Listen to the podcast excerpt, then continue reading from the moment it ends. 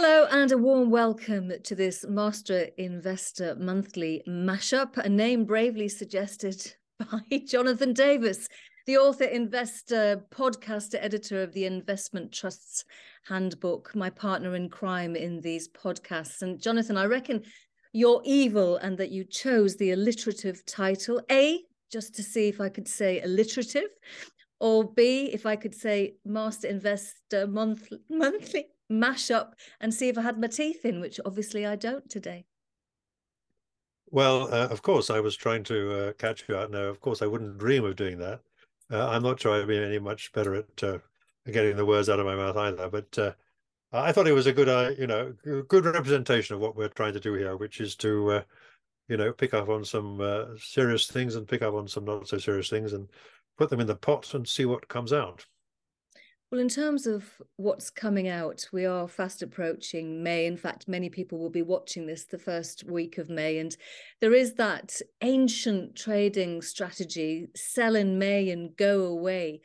So the idea was, I think, that you you you sold everything, you had a lovely summer, basking in the profits from your portfolio, and then you started all again in October. But I think the last three years, people are just selling. Selling, going away. So yeah, I think we can put maybe that trading strategy to bed, the sell in May. Well, it's interesting one, that, because it is an old market uh, adage, as you say, and certainly in in this country it all it, it was often associated with the big racing events of the year, uh, you know, the Derby and the St Leger and all that sort of thing. And the fact that in, back in the good old days, I mean, which I'm talking about the kind of nineteenth century, you know, no, nobody did any work between uh, between May and, uh, and and the end of September. You know, Parliament didn't sit. Uh, the Prime Minister went away, and you know, Gladstone used to go away and chop trees and things like that, um, and uh, or and go racing and do all those good things that one does. Um, but actually, I I'm not so against it as a as a market adage. I mean, it's difficult to prove statistically that it's uh, that it has any validity. Um, but I think it's got a little bit more validity than that. It certainly uh, often worked for me in the sense that um, uh, the things that have changed that in, in most recent years, there have been some number of crises in August in particular. I'm thinking back over sort of twenty, thirty years. There's, there's quite often been uh, things that blow up in August uh, or maybe September, and that kind of throws the markets into a kind of into a lather, um, and that uh, is often uh, a good time to get back into the equity markets, at least. Um, but it, it's the other factor which I would think is relevant these days is that because of I S As and and uh, you know, the introduction of the I S A regime, a lot of people leave their decisions about when to put money into the market until the end of that financial year rather than the end of the calendar year, uh, and that sort of creates an effect which um, you know, could encourage uh, quieter markets during the summer. So I actually think there's quite something in it. And uh, if you are an I S A investor, then I think I mentioned this last time or the time before, it's actually quite a good idea to get your money in during the summer, particularly if it does, there are signs of weakness in the markets, rather than leaving it to the last minute when prices will be often higher. Yeah, I agree with you. I think I'll be spending this summer, or in, in fact, the next month, I've got a wren nesting in my garden, so there's part of my garden that I can't go anywhere near for a month, so possibly that's what I will be spending the next month doing. But I'm still recovering um, from the Master Investor Show in a really good way. There was a really elegant buzz about the show this year. I know we were all worried about it because we had to postpone it because of the the rail strikes, um, but we had a huge audience. We had some terrific panelists, and what I was getting a sense of was democratization, the democratization of asset classes, and the the free and willing dispensation of advice. Now, whether that's because we're in the golden age of the guru, where you're either taking advice, seeking advice, or giving giving advice, I'm not sure, but I really felt as though people were, and not necessarily to benefit themselves, but they were they were dispensing some really terrific advice. It was a good event. It was very good to see so many people coming through the door.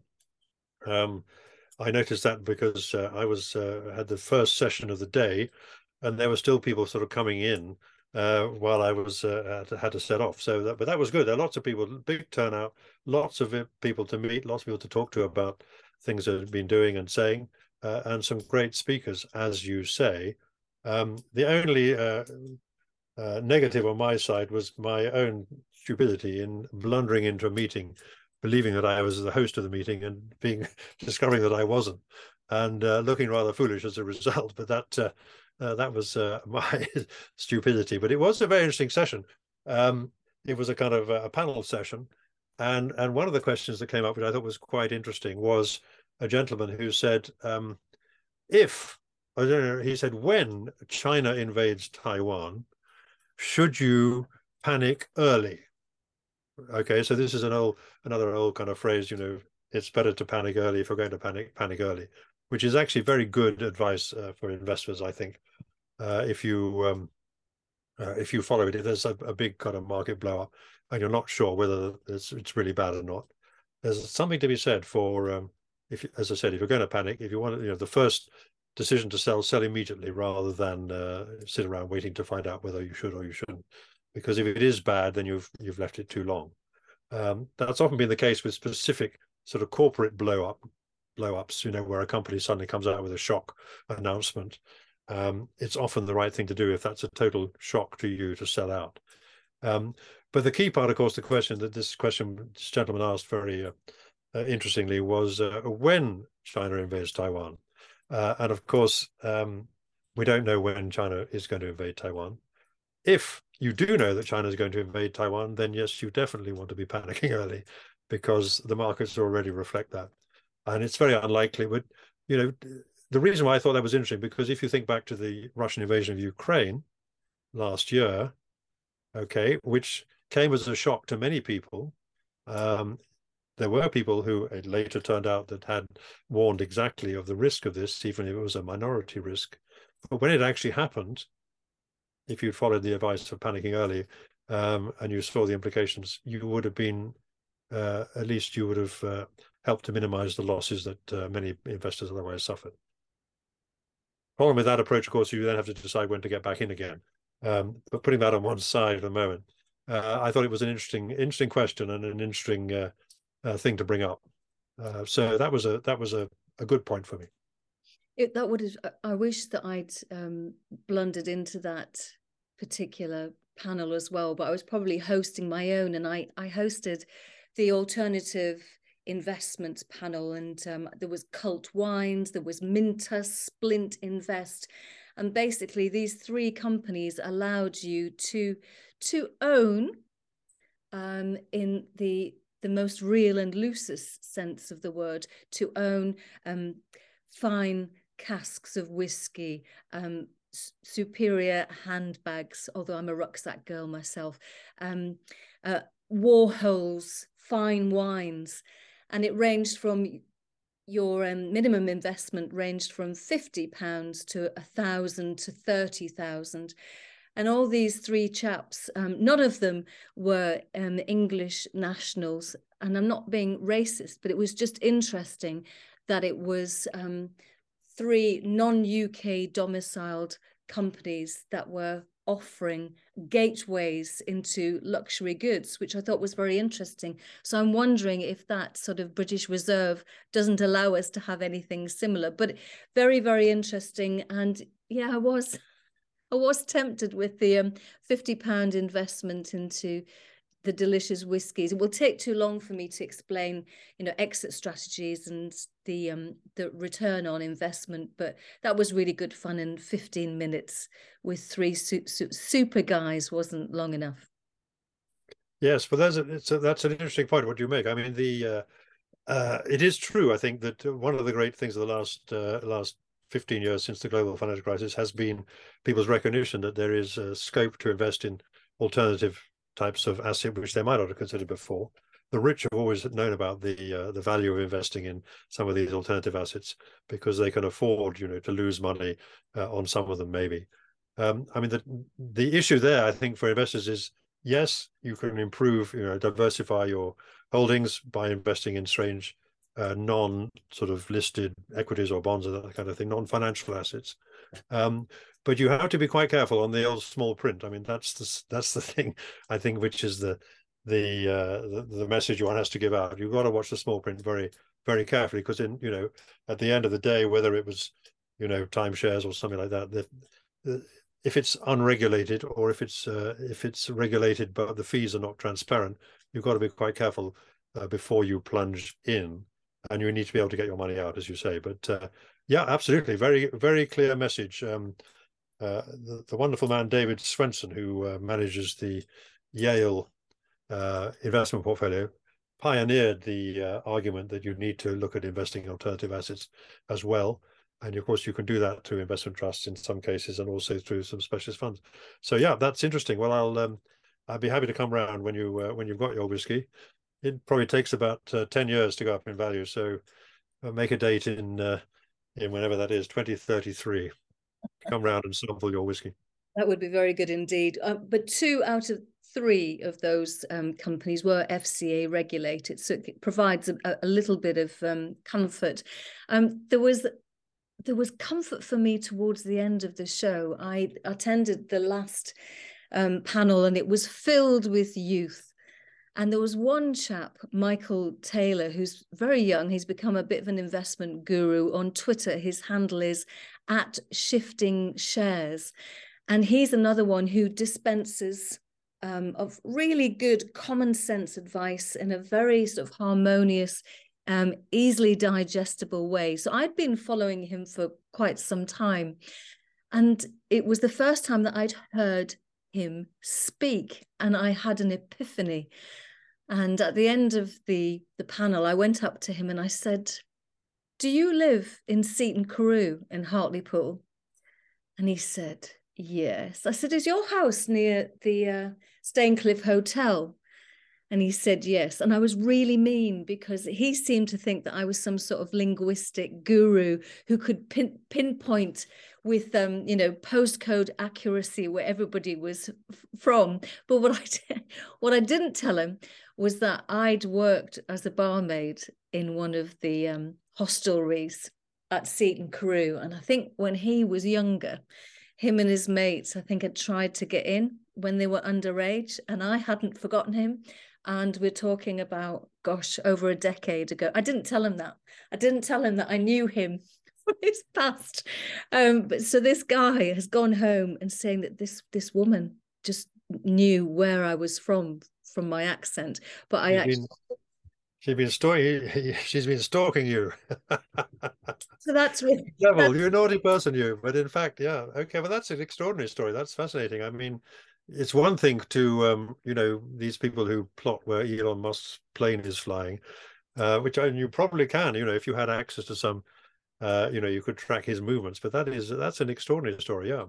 Well, I'm uh, I'm very glad you weren't around when I was uh, trying to get a drink back in the day. But that would have been well before your time. So what a great story. Well, those those are the kind of stories that you get out of uh, out of meetings like Master Investor, and they're uh, they make them memorable, as you say. So well done you, that was brilliant.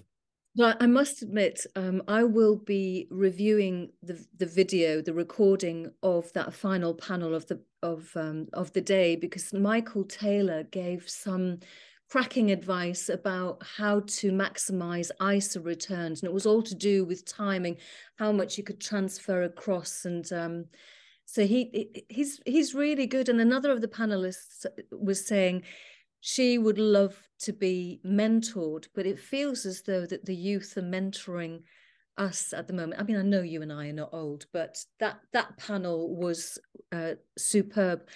But, you know, you and I were hosting, so we didn't get to see everything, but the videos are um, coming out. So, um, May, it's the coronation. Do you think anything's going to be, you know, occurring, or will everyone be just, you know, sort of, will it be passive investment across all asset classes whilst we just put our feet up and attend the street parties for the coronation? Um, I it would be interesting to see what kind of turnout there is. Um, we know that the uh, the royal family has been much in the news recently, uh, and um, you know, if all publicity is good publicity, or all news is good news, um, uh, if you believe that, which obviously the royal family doesn't, but if you do believe that, then uh, uh, there'll certainly be a lot of interest in the coronation, and I'm sure, I suspect there'll be quite a good turnout, because it's been, you know, a pretty well miserable winter, and uh, it wasn't a great year last year for various reasons. And uh, people always like a party, as you say. So um, uh, whether or not you're a monarchist, uh, I'm sure there will be people who who want to watch the the pageantry, which we're still quite good at, I think. Uh, and um, as you say, any excuse for a party, uh, meet those neighbours who you had uh, two years not being able to meet. So uh, uh, I think it'll be, uh, I'm sure it'll be a fun day.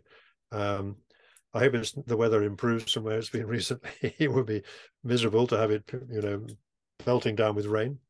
But uh, no, I think it's going to be good. I shall be, uh, I shall be doing that. I'll be watching it, and uh, I will be um, hopefully having a glass of something uh, not so long afterwards. And uh, because it's on a Saturday, I mean, it's not going to. It's not as if people are taking an extra day off because of the coronation itself.